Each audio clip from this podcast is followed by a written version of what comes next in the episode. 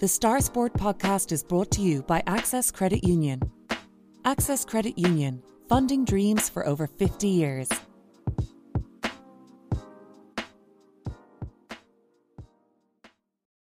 Close your eyes and pull like a dog. And a new Irish record for Phil Healy, 22.99.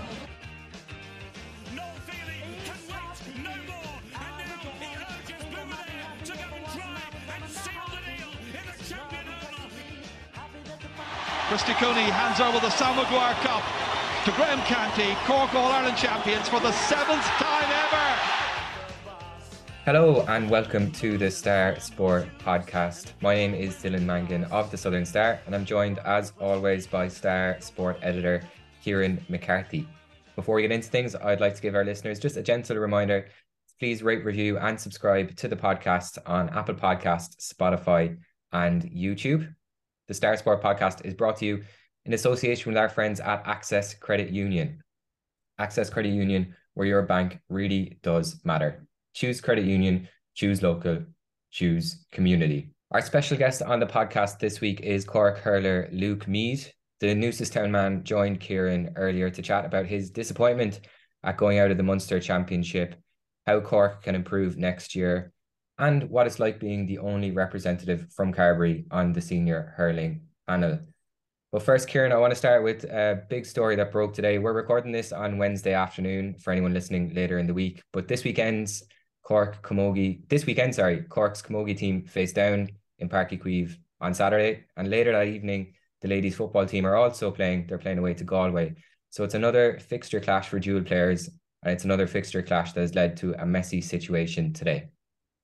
Yeah, it's an all too familiar tale, Dylan, when we have these fixture clashes, and it's very unfortunate, and it's very hard on Cork's four dual players. That's Hannah Looney, Libby Coppinger from St. Colum's, Orla Cahalan and Aoife Healy. So they're four Cork players who play both ladies football and camogie. And like you said, on Saturday, both of those teams are in championship action, and they're important games for both teams. The Cork camogie team wants to bounce back from their opening round defeat when they take on Down at home, while the Cork footballers are away to Galway in their opener. So both teams have big championship games. And what's happened, the fact that these games are both on the same day, it's just led to what you described as a messy situation. And that's exactly what it is, because both the Cork camogie team and the Cork football team want these players because, like I said, they are important. They're important to both setups. So on Wednesday morning, the Cork ladies football team for the game against Galway was circulated. And on that team, it had the four dual players listed. So from that, it appeared that a decision had been made that those four players would play with the Cork football team. But within an hour of that team being put out there, I learned that the Cork camogie team also intends to name those four players on their team for their clash against Down on Saturday. So this is a mess. It really is. Both teams want those dual players for Saturday's games. There's no compromise at the moment. There's no one budging. Both have their reasons for picking the players. The Cork camogie team have a fierce injury crisis at the moment. They've 8 players out through injury. They've another player sitting her leave insert. And if they're missing the 4 dual players, I've been told they're down to just 19 players for this game on Saturday, while the Cork ladies football team, on paper, the game against Galway is the tougher of their group games. They're playing Tipperary in a couple of weeks' time, but they want their dual players for this game because it's a tough game away from home against a good Galway team. So unfortunately, no solution has been found between the two Cork teams, and it looks like the players will be forced to decide which team they want to line out with. And to be honest, that's dreadful. That's awful for these players to be put in that situation, in that position, just a couple of days out from huge championship games. But take this into the bigger picture. Why have the LGFA and the Camogie Association fixed these two championship games for the same day? Hannah Looney was promoting the championships last week, and she made a point last weekend was free. This Sunday is free and the following weekend is free. There are dates in the calendar that one of these games could be moved to, but there was no budging. It really beggars belief that here we are, 2023, still talking about these fixture clashes. And it's the 4 players at the centre list that are going to miss out. They're the ones that are suffering. If they have to choose which team they have to line out for on Saturday, it's hard to wrap your head around that, because their teammates, say players on both teams, and how you would ask those players to choose. It's just very disappointing. So hopefully that both the Cork Camogie and the Cork Ladies Football, that those management teams can come together and find a solution, because I just think it's not right to put the players in that situation. Yeah, and it's not the first time this has happened this year either. We said earlier it's another fixture clash. The first came in the Munster Championship. Footballers were away to Tip and Camogie Tide was at home to Waterford, and they were split up that day. So we were told that they wouldn't be split up again. So that's why we believed that when we heard the Cork football team today, that all the players will be playing this weekend for the football team. And there's another clash on the cards on July 1st as well. So it's not something that looks like it's going to be solved anytime soon, is it? No, that's the unfortunate thing. Like you said there, on July 1st, both the Cork Camogie and the Cork Ladies football teams are both in championship action again on the same day. So it looks like we're going to have another fixture clash unless it's sorted out at the 11th hour. So that's three fixture clashes in the space of, 2 months? So again, it's the players caught in the middle. It's the players that's suffering. And we've been here before. That's why I think for the players themselves, they're almost hitting their heads against a brick wall. They're like, Jesus, what do we have to do to get this sorted? Like They've banged the drum. They've hit out at the associations. They've highlighted the lack of communication. Hannah Looney warned last week that the players could be forced to choose one code over the other, or they could give up both codes altogether. The players are at the end of their tether. They've had enough, and that's why you'd hope and you'd want the associations, the powers that be, the people who make these decisions at a higher level, to make decisions that take into account, I think, the welfare of the players first off. But especially when there is gaps in the calendar to slot these games into, I just love to know why this isn't happening. And some people might hit back and say, well, in the men's intercounty senior, that the dual player doesn't exist there in hurling and in football, and I accept that as well. But the dual player in ladies GA here in Cork, it's just so special, and it means so much to everyone. The Rena Buckleys, the Breach Corkleys, these legends of the game, who achieve so much in both codes. And if it can be facilitated, it should be facilitated, because what we have here in those four players, like I said, Libby Coppinger from St. Columns is one of those, four fantastic role models for young girls and boys right around the county. They've shown that it's possible to be good inter-county standard in two sports and to be disciplined and talented enough to play at that level. So it's just really unfortunate that we're here again. And the sad reality is, Dylan, we'll probably be talking about this again later in the year, and again next year, and again the year after, until it is started. We've heard a lot about the amalgamation with the Ladies GA and Camogie Association coming under the GA umbrella. Will that sort it out? Possibly it will, but how far off is that? Is that from happening? So it's just, like I said, it's a mess, it's a shambles, and for the players involved, to put them in this situation on the week of a big championship game, it's just not good enough. No, not at all. And it's frustrating for us as well, for fans of the sport as well, because like you said, there's a lack of communication between the two associations, but a lack of communication to fans as well. Like nobody knows why this can't be sorted, why it's happening, why it can't be fixed. So it is very frustrating. I thought the quote from Hannah Looney was very interesting. You mentioned her earlier last week. She said, realistically, if they're trying to push away the dual player and get rid of us, you're going to lose us from one organisation or the other or both. So that's quite an ominous kind of statement to make as well. So I guess we'll see what happens with that in due course. Moving on, there's another big game in the GAA this week for John Cleary's Cork team. They face Mayo in the Gaelic Grounds on Sunday. It's going to be another tough test for them following their close defeat to Kerry last time out. And Kieran, how do you see this one panning out?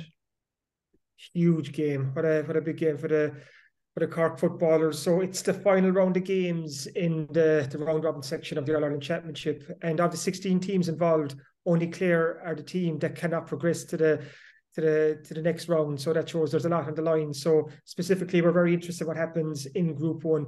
That's Cork's group. So we have that win against Louth in the first game, lost the second game to Kerry.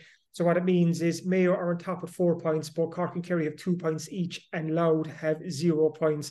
And this Sunday at the same time, it's Cork against Mayo in the Gaelic Grounds, and it's Kerry against Louth in Portlaoise. So there's a lot of permutations here. Cork can finish anywhere from first, second, third, and fourth. It's So it's going to be one of those days where if you're at the Gaelic Grounds, you'll be seeing on Twitter to see what's happening over in Portlaoise, because let's say if Cork beat Mayo and if Louth beat Kerry, that means Cork will top the group. So there's, you know, but if results go against Cork, there is a permutation where Cork could get knocked out on scoring difference. That's if Louth beat Kerry by a certain amount, and if Cork lose to Mayo, that would leave Louth, Kerry and Cork all on 2 points, and then it will come down to scoring difference. So like I said, there's a lot on the line. So all Cork can do is go out on Sunday and give a performance, and hopefully that performance will be good enough to get the result that the Rebels want. I was talking to John Cleary for this Thursday's Southern Star, and he made a point of highlighting how he wants his team to be more clinical and ruthless, to be clinical and ruthless in the bigger moments against the bigger teams. That he feels is the next step for this Cork team to take. They missed chances against Kerry. I can think off the top of my head, there was 3 frees in a row in the second half, and Chris O'Jones had a bad wide in the first half, and there was a couple of shots drop short into Shane Ryan's hands as well. So Cork can see that they're creating the chances, but they're not taking enough of those chances against the big teams. So if Cork can do that on Sunday, they can rattle a really, really good Mayo team who are Division 1 league champions. So it's all to play for. So Cork can get through to the next round.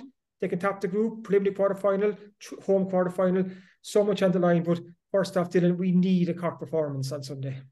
Yeah, like you said there, there's a lot of permutations, and it's probably best if the Cork players don't even try and get wrap their heads around them, because they are quite complicated, like you say. Just to remind people, I guess the top table toppers go straight into the quarterfinals. Second place teams will then play at home in the preliminary quarterfinals against the 4 third place teams. So in an ideal situation, Cork will top this, but maybe realistically, are we looking potentially at an away preliminary quarterfinal? I would think so. I think that'd be a good call right now, because we'll presume Kerry will beat Louth. Maybe that's a dangerous presumption to make given Kerry's form, and they haven't been too convincing in their games so far. But if Kerry beat Louth, as most would expect Kerry to do, that means regardless of the result against Mayo, Cork are through, and they'll go through in third place, which is an away preliminary quarterfinal the following weekend.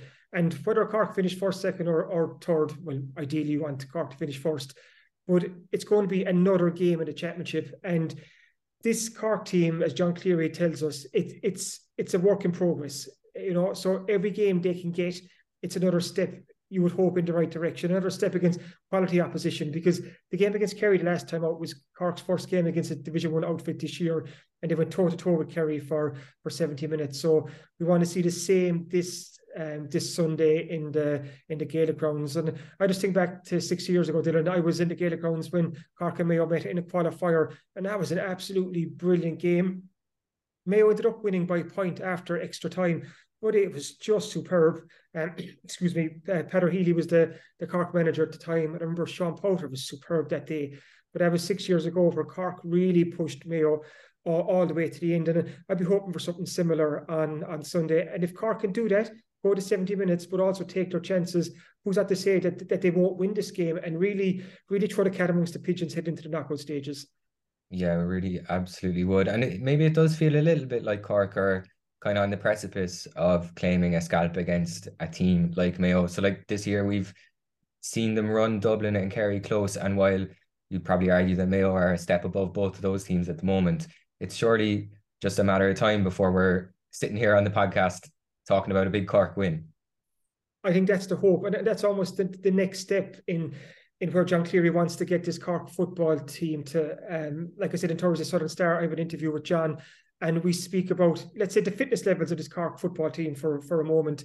He highlighted that Cork went toe-to-toe with Kerry for the full 70 minutes 2 weeks ago. Rewind 12 months ago, where Cork had a bad fade-out against Kerry in the Munster semi-final. Cork were 1 point behind after 51 minutes and they ended up losing by 12. A few weeks later, Cork played Dublin in an All-Ireland quarter-final, and then Cork were 3 points behind at half-time, and they ended up losing again, I think it was by double digits in the second half. Fast forward 12 months, and John Cleary puts a lot of emphasis on a really good pre-season. He said the Cork players came back fit. He told me that after that Dublin game last year, that he laid down the law to the Cork players, and he said, when you come back for pre-season, I want you in good shape. So the strength and conditioning programs that the lads followed last year, it has stood them in good stead. They're certainly fitter this year. So that's one box you could say the Cork have ticked. They're a fitter team this year, so they're able to go stride for stride with the elite. So the next step they have to take is, like I said earlier, can they score those big kicks in the big moments against the big teams? And if they do that, they'll end up beating a big team. And that's another step in the right direction. So we all want to see Cork football getting back to the top table, be back competing for the big prizes. It is a process. I know fans would love click the fingers and Cork are back competing for Sam Maguire's, but it's not that simple. If it was, every county would be doing it. But we've seen progression this year. What you want to see is that continued progression. And a win against a big team like Mayo this weekend would certainly be a huge boost.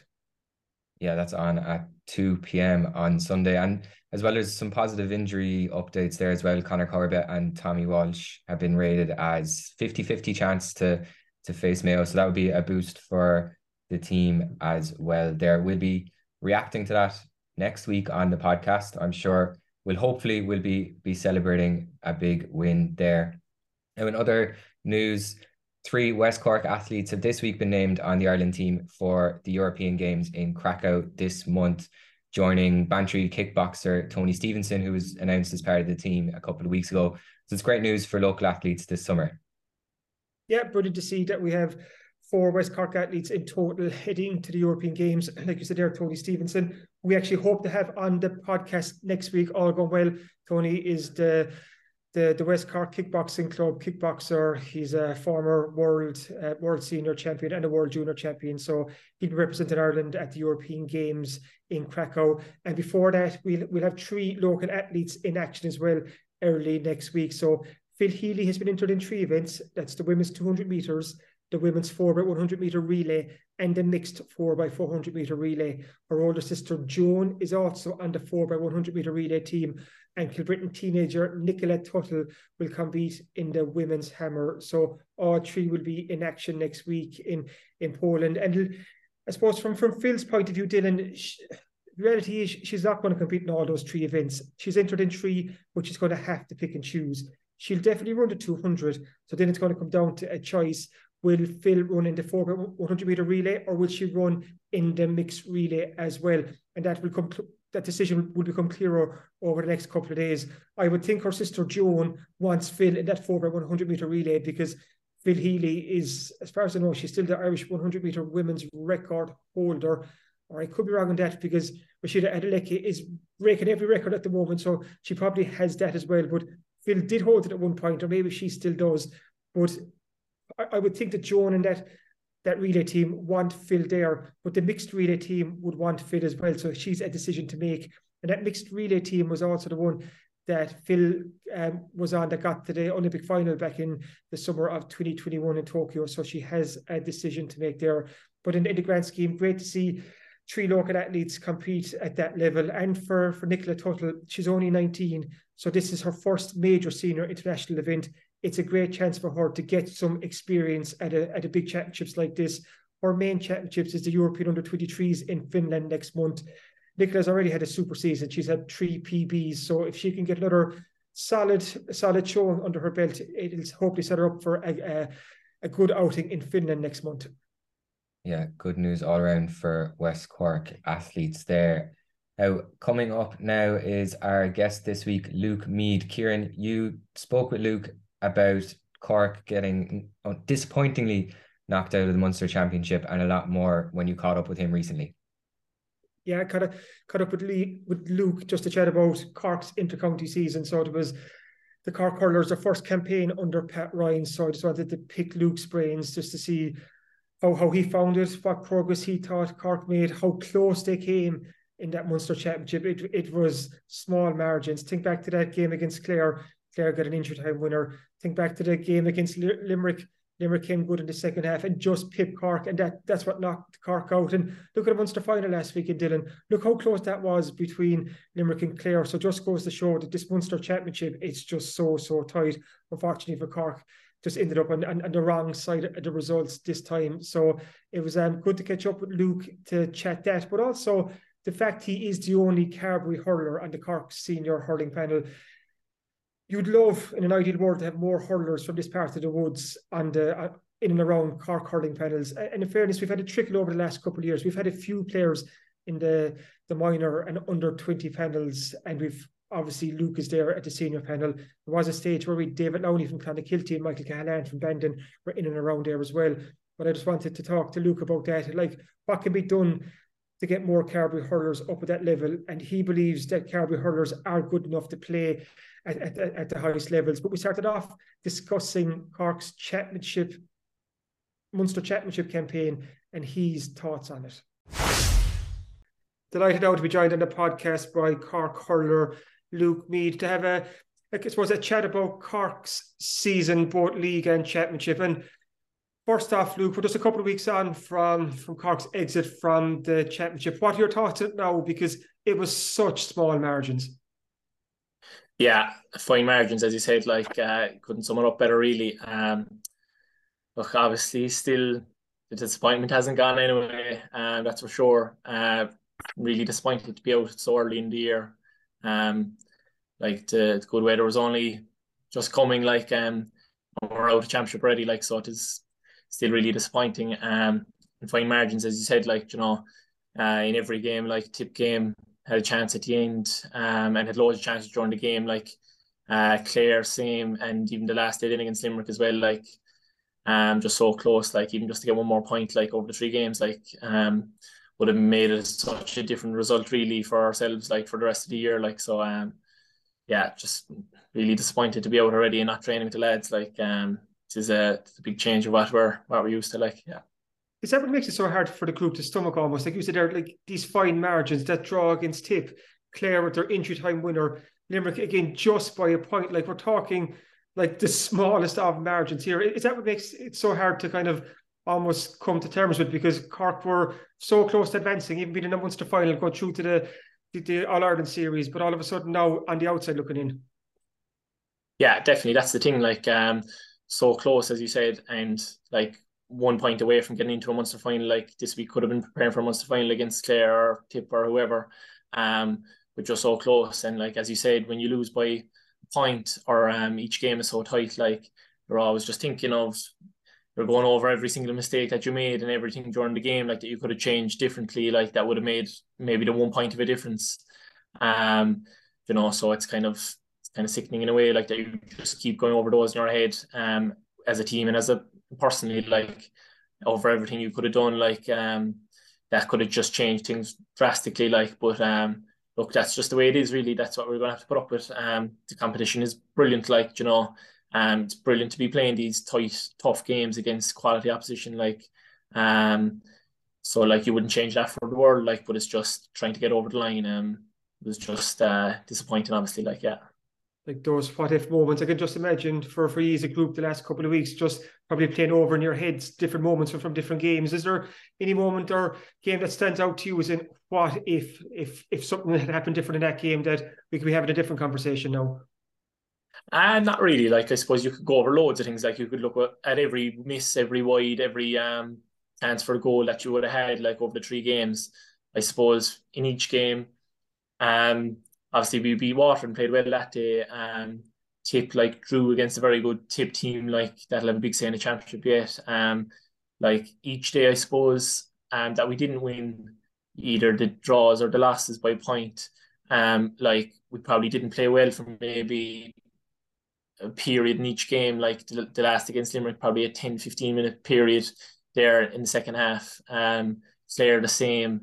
That kind of second quarter of the game didn't play well really, and Tip probably the same, so it's just those probably 10-15 minute spells that just kind of cost us really in the end, because we played some great stuff.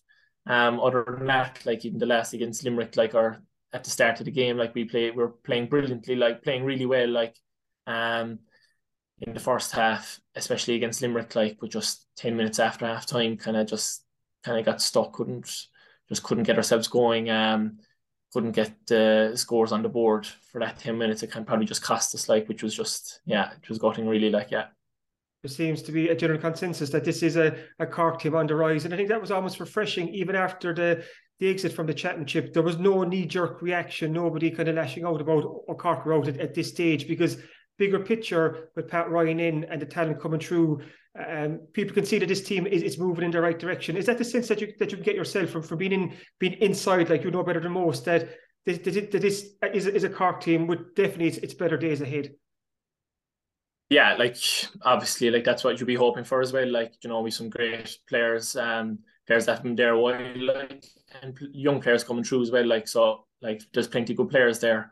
Yeah, I suppose you'd like to think that we're coming, but you know, every year you still have to take your chances, like, and still have to perform and still have to get the results, like, you know. So, I suppose the reaction from the Cork supporters, like, I've definitely noticed this year, especially, like, even though it is kind of the first year that we haven't made it out of the group in the round robin series, still the reaction of the Cork supporters, like, has been good, like, and better than you might have expected of a team that didn't make it out of the group. Like, like as you said, like, there's no knee-jerk reaction, like, there's no one kind of giving out too much, really, that I've seen. Like, obviously you don't be looking out for things too much, but just the sense that I get, like, that the support is really there, like, you know, and that's really important, because like when the Cork crowd is on your back, like, and or when the Cork crowd is with you, I should say, like, and they're in full voice, like, and they're supporting the team like they did this year and like they do every year,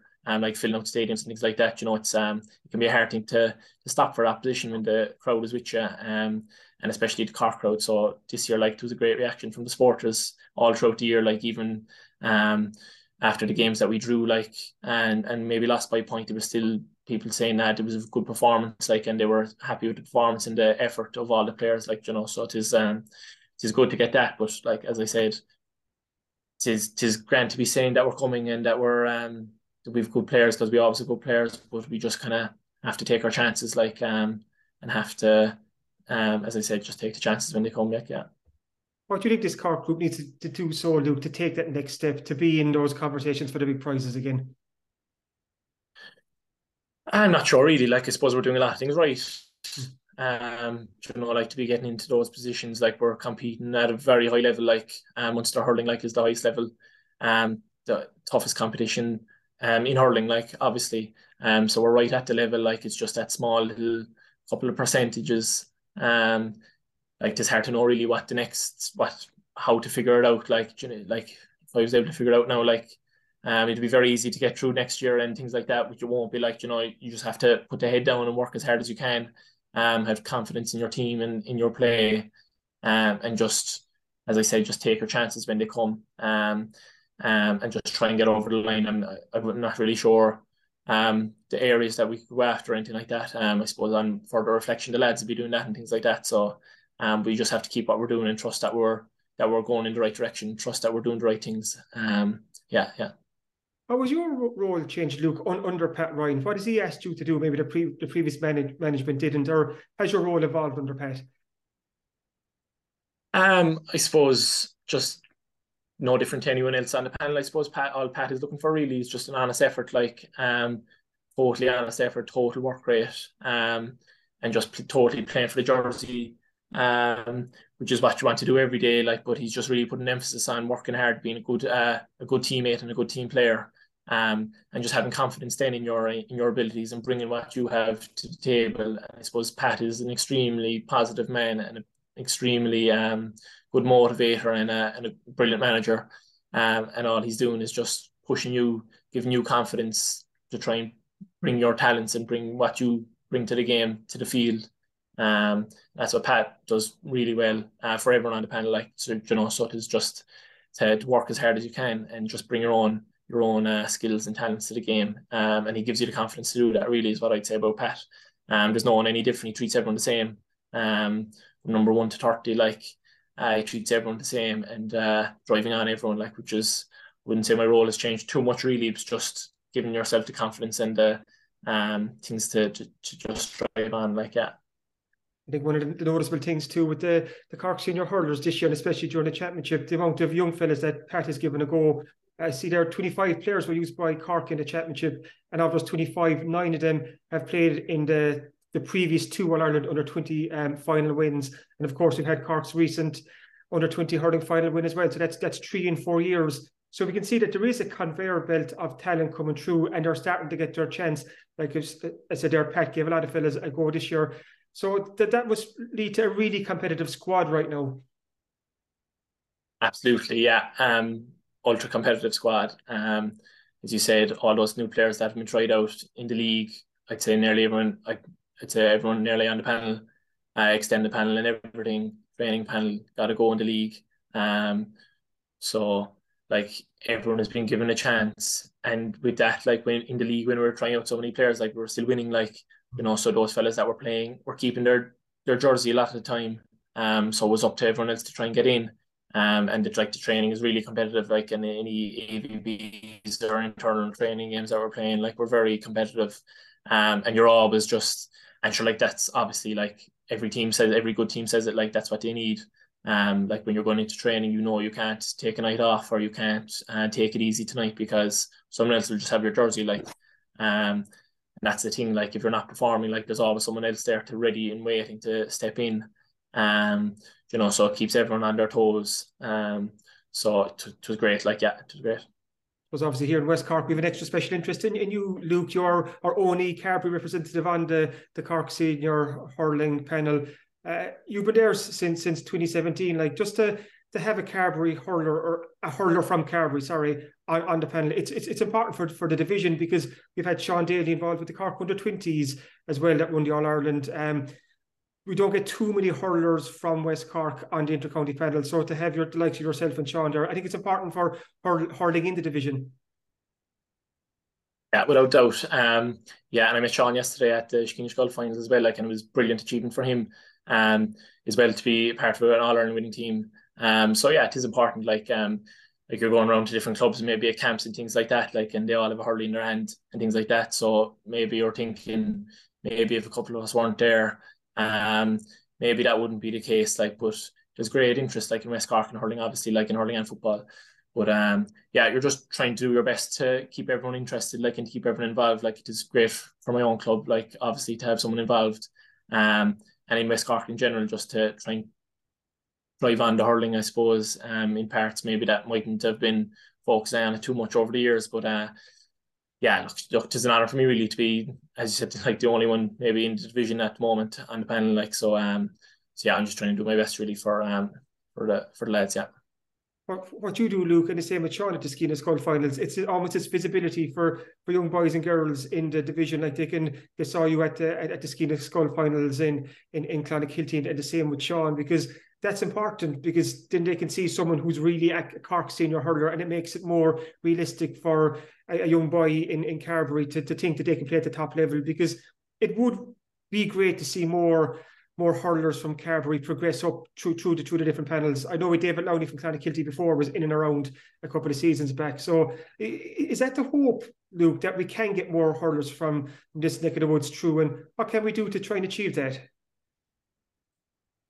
Yeah, oh, definitely, that's the hope. Like, and there's no reason why fellas can't do it. And I suppose that's what, when I'm going around, maybe the camps and things like that, talking to children, like, you know, that's just the message I'm trying to get across. Like, there's no reason why anyone from wherever club that they're from can't be involved with Cork teams, minor under 20 or senior or whatever.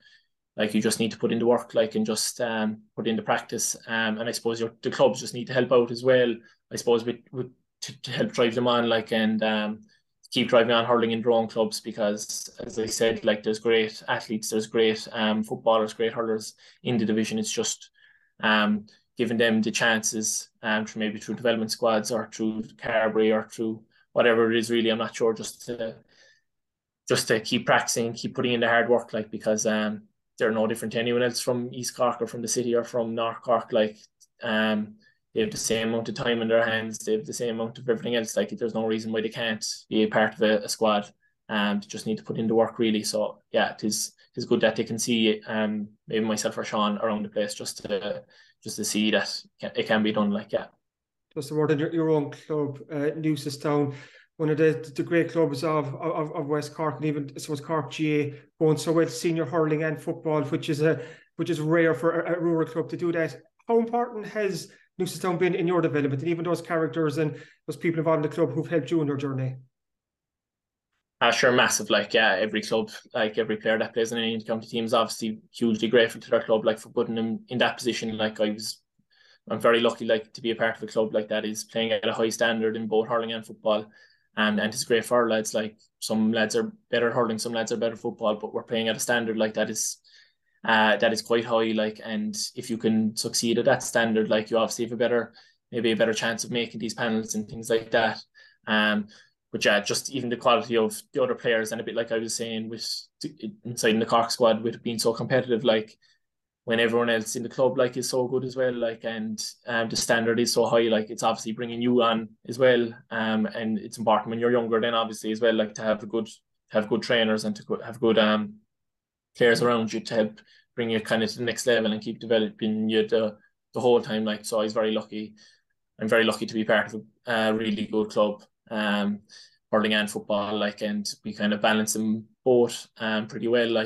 It's kind of a 50-50 split really between the two in the club. And now that I'm back with the club, it's for me, it's 50-50 between the hurling and football. I'm just really, really happy to be part of it. As disappointing as Cork's exit was from the Munster Championship, you're obviously back in with Newcestown now. Did you give it a bit of time before you went back in, or were you back in the following week? And does it almost soften the blow a small bit, the fact you're going back into your home club with the lads you've grown up with and you played with all along, so you're coming back into that very familiar environment again? Yeah, it does soften it. Obviously you don't want to be back in club training so early in the year. Obviously I'd love to be going until the end of July or the start of August, or whenever the All-Ireland is.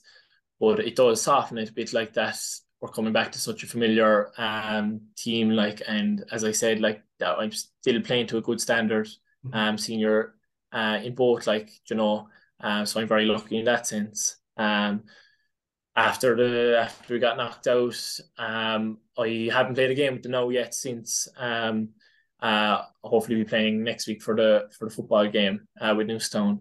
I turned up to training right the following week after we got knocked out. I didn't train out, but just to see the lads and just to try and kind of get used to the setting again. But yeah, look, just as I said, for not to be back this early, but when I'm there, look, still good to be a part of back with the lads, and back playing to a good standard hurling and football, So yeah, it's not too bad after that, yeah.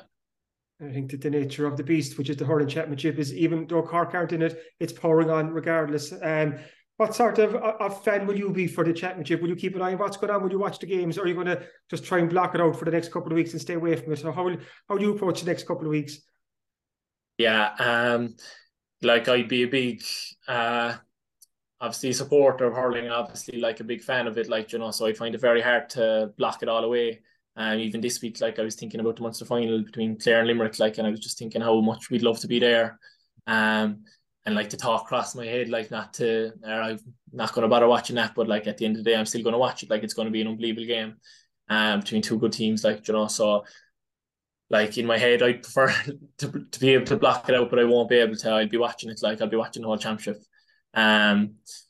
So obviously gutting that we're not there, and every match that I'll be watching, I'll be thinking the same thing, that wish we were there, just thinking about next year and just trying to drive on for next year. But no, I'll watch it right. It's going to be a Sunday's game, the Munster and the Leinster final, are going to be two serious games, and I feel that every team kind of thinks that they have a good chance this year of winning the All-Ireland. I think the gap is kind of closed maybe between Limerick and the rest, maybe a small one. Now this might come back, Limerick might come back and hammer everyone. But I just think that there'll be serious games to come in the championship, so I'll definitely be watching them anyway, yeah.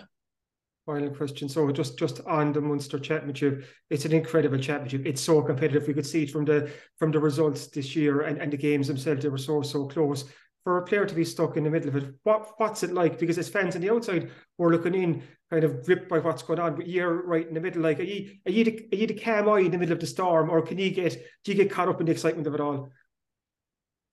I suppose you try not to get caught up in it. Really, is the realistic answer.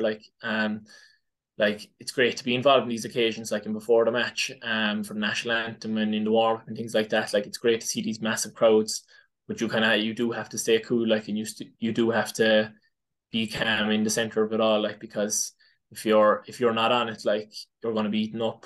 You don't have a second on the ball. You don't even have a second to get the ball into your hand. It has to be as quick as you can.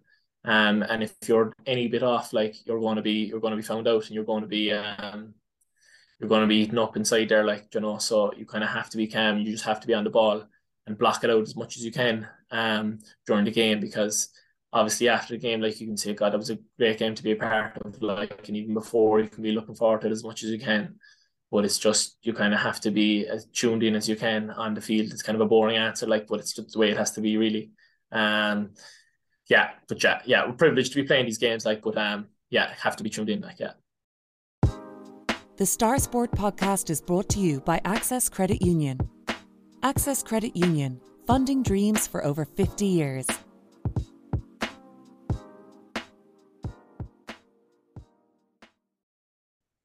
Welcome back to the Star Sport Podcast, and now it's my favourite time of the week, Kieran, because I get to hear what's on in this week's Southern Star Sport. So what have you got for everyone this week?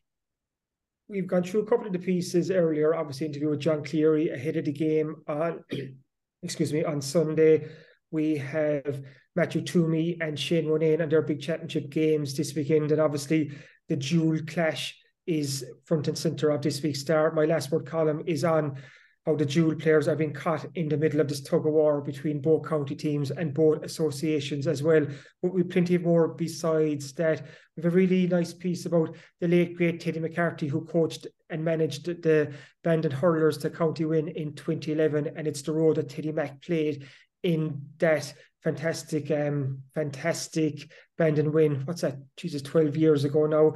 We also have reaction from the Cork minor football manager, Ray O'Mahony, who a couple of days on from their exit from the All-Ireland Championship is still not happy with the officiating decisions in that game. An absolute shambles is how he has described it. So very strong words from Ray O'Mahony in this Thursday's Southern Star. Our feature county league game this week is Kilbrittain against Barryroe. It was a Division 6 County Hurling League derby. Kilbrittain were going for promotion. Barryroe were battling relegation. So guess what happened? Barryroe went and turned the tables on their neighbours and got a very important win to boost their chances of survival. Have to mention too, Dylan, we have an 8-page Ski and the Skull special in Thursday's Southern Star. So last week in Clonakilty, 38 teams descended on Ahamilla for the annual West Cork Ski and the Skull football finals. 32 primary schools from right across West Cork were there. And we have pictures of all 32 schools, plus we have match reports on every single final. So this is a real keepsake, because the West Cork Ski and the Skull finals, these are the All-Ireland finals for these kids. They mean so much. Some of the high end, the great and the mighty footballers we see now at Cork level, they all came through. They all played Ski and the Skull here in West Cork. So this is a real keepsake 8-page pullout in the middle of the sports section. So that's well worth checking out. Have to mention too, the West Cork Kennedy Cup team is doing great things at the moment. So as we record this on Wednesday, the West Cork team are going to play in their big quarter final on Wednesday evening. So hopefully it all went well there. But just to flag, for the first time ever, the West Cork team won all three group games into the Kennedy Cup, and they topped their group earlier this week. So that's an incredible achievement. So well done to all them involved. And hopefully this story just keeps on running this week. What else have we, Dylan, you're asking? This is one of my favourites. Erling Haaland shot the lights out with Manchester City. He got all these awards. But did you know that Barry O'Driscoll Horton from Drina Rangers has a better goals per game ratio in the league than Haaland had in the Premier League? So I'm not going to say too much more, but it's well worth checking out Thursday Southern Star to see that. We also have an interview with George Salter Townsend, the 82-year-old Skibbereen athlete who was cleaning up the medals at Masters level earlier this year. We have the story about Dylan Hicks, the young Bantry teenager who's joining the Munster Rugby Academy for 2023-2024, keeping that hashtag West Cork Mafia moving in the right direction. And we've so much more beside it. I say it every week, Dylan, but this is a really, really good sports section. So don't be the one to miss out. Pick up the Star on Thursday. Yeah, I'm sure. I don't know if there's a sport in the world that isn't represented in the Star Sport this week. As always, that'll be available in shops across West Cork from Thursday morning. And if you're further afield or you can't make it to the shops, you can subscribe to the Southern Star and get the Southern Star on your laptop, tablet, or phone. Just go to subscribe.southernstar.ie, enter your details, and you'll get an exact replica of the newspaper for less than €2 per week. And this week, Kieran, we've launched as well our annual subscription option. So you can subscribe for a year for €88. You get a month free if you do that. So if you want to commit to the Star for a year, that option is available for you there as well. As always, thanks for listening to the Star Sport Podcast, and thanks again to our sponsors at Access Credit Union. If you've enjoyed this, please remember to rate, review, and subscribe wherever you get your podcasts. And we'll be back again next week, hopefully talking about a big Cork win. Thanks for listening.